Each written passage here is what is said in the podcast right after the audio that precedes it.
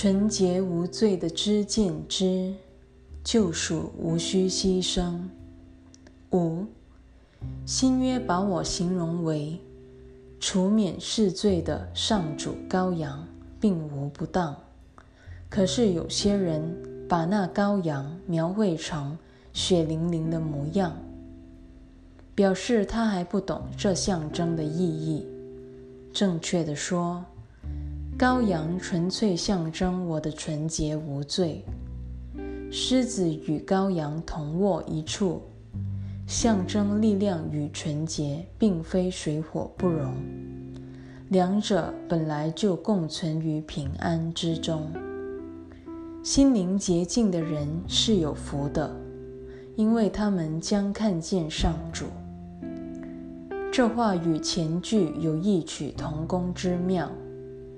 洁净的心灵必了知真理，这是他的力量所在。纯洁与力量，而非软弱，是生息互通的。为此，他绝不会把纯洁无罪误解为一种负面的力道。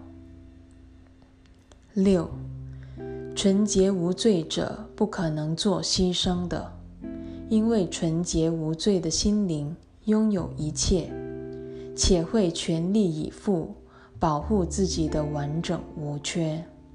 他不会投射，只会尊重其他心灵，因为尊重原是真正感到被爱的人对自己的同类最自然的敬礼。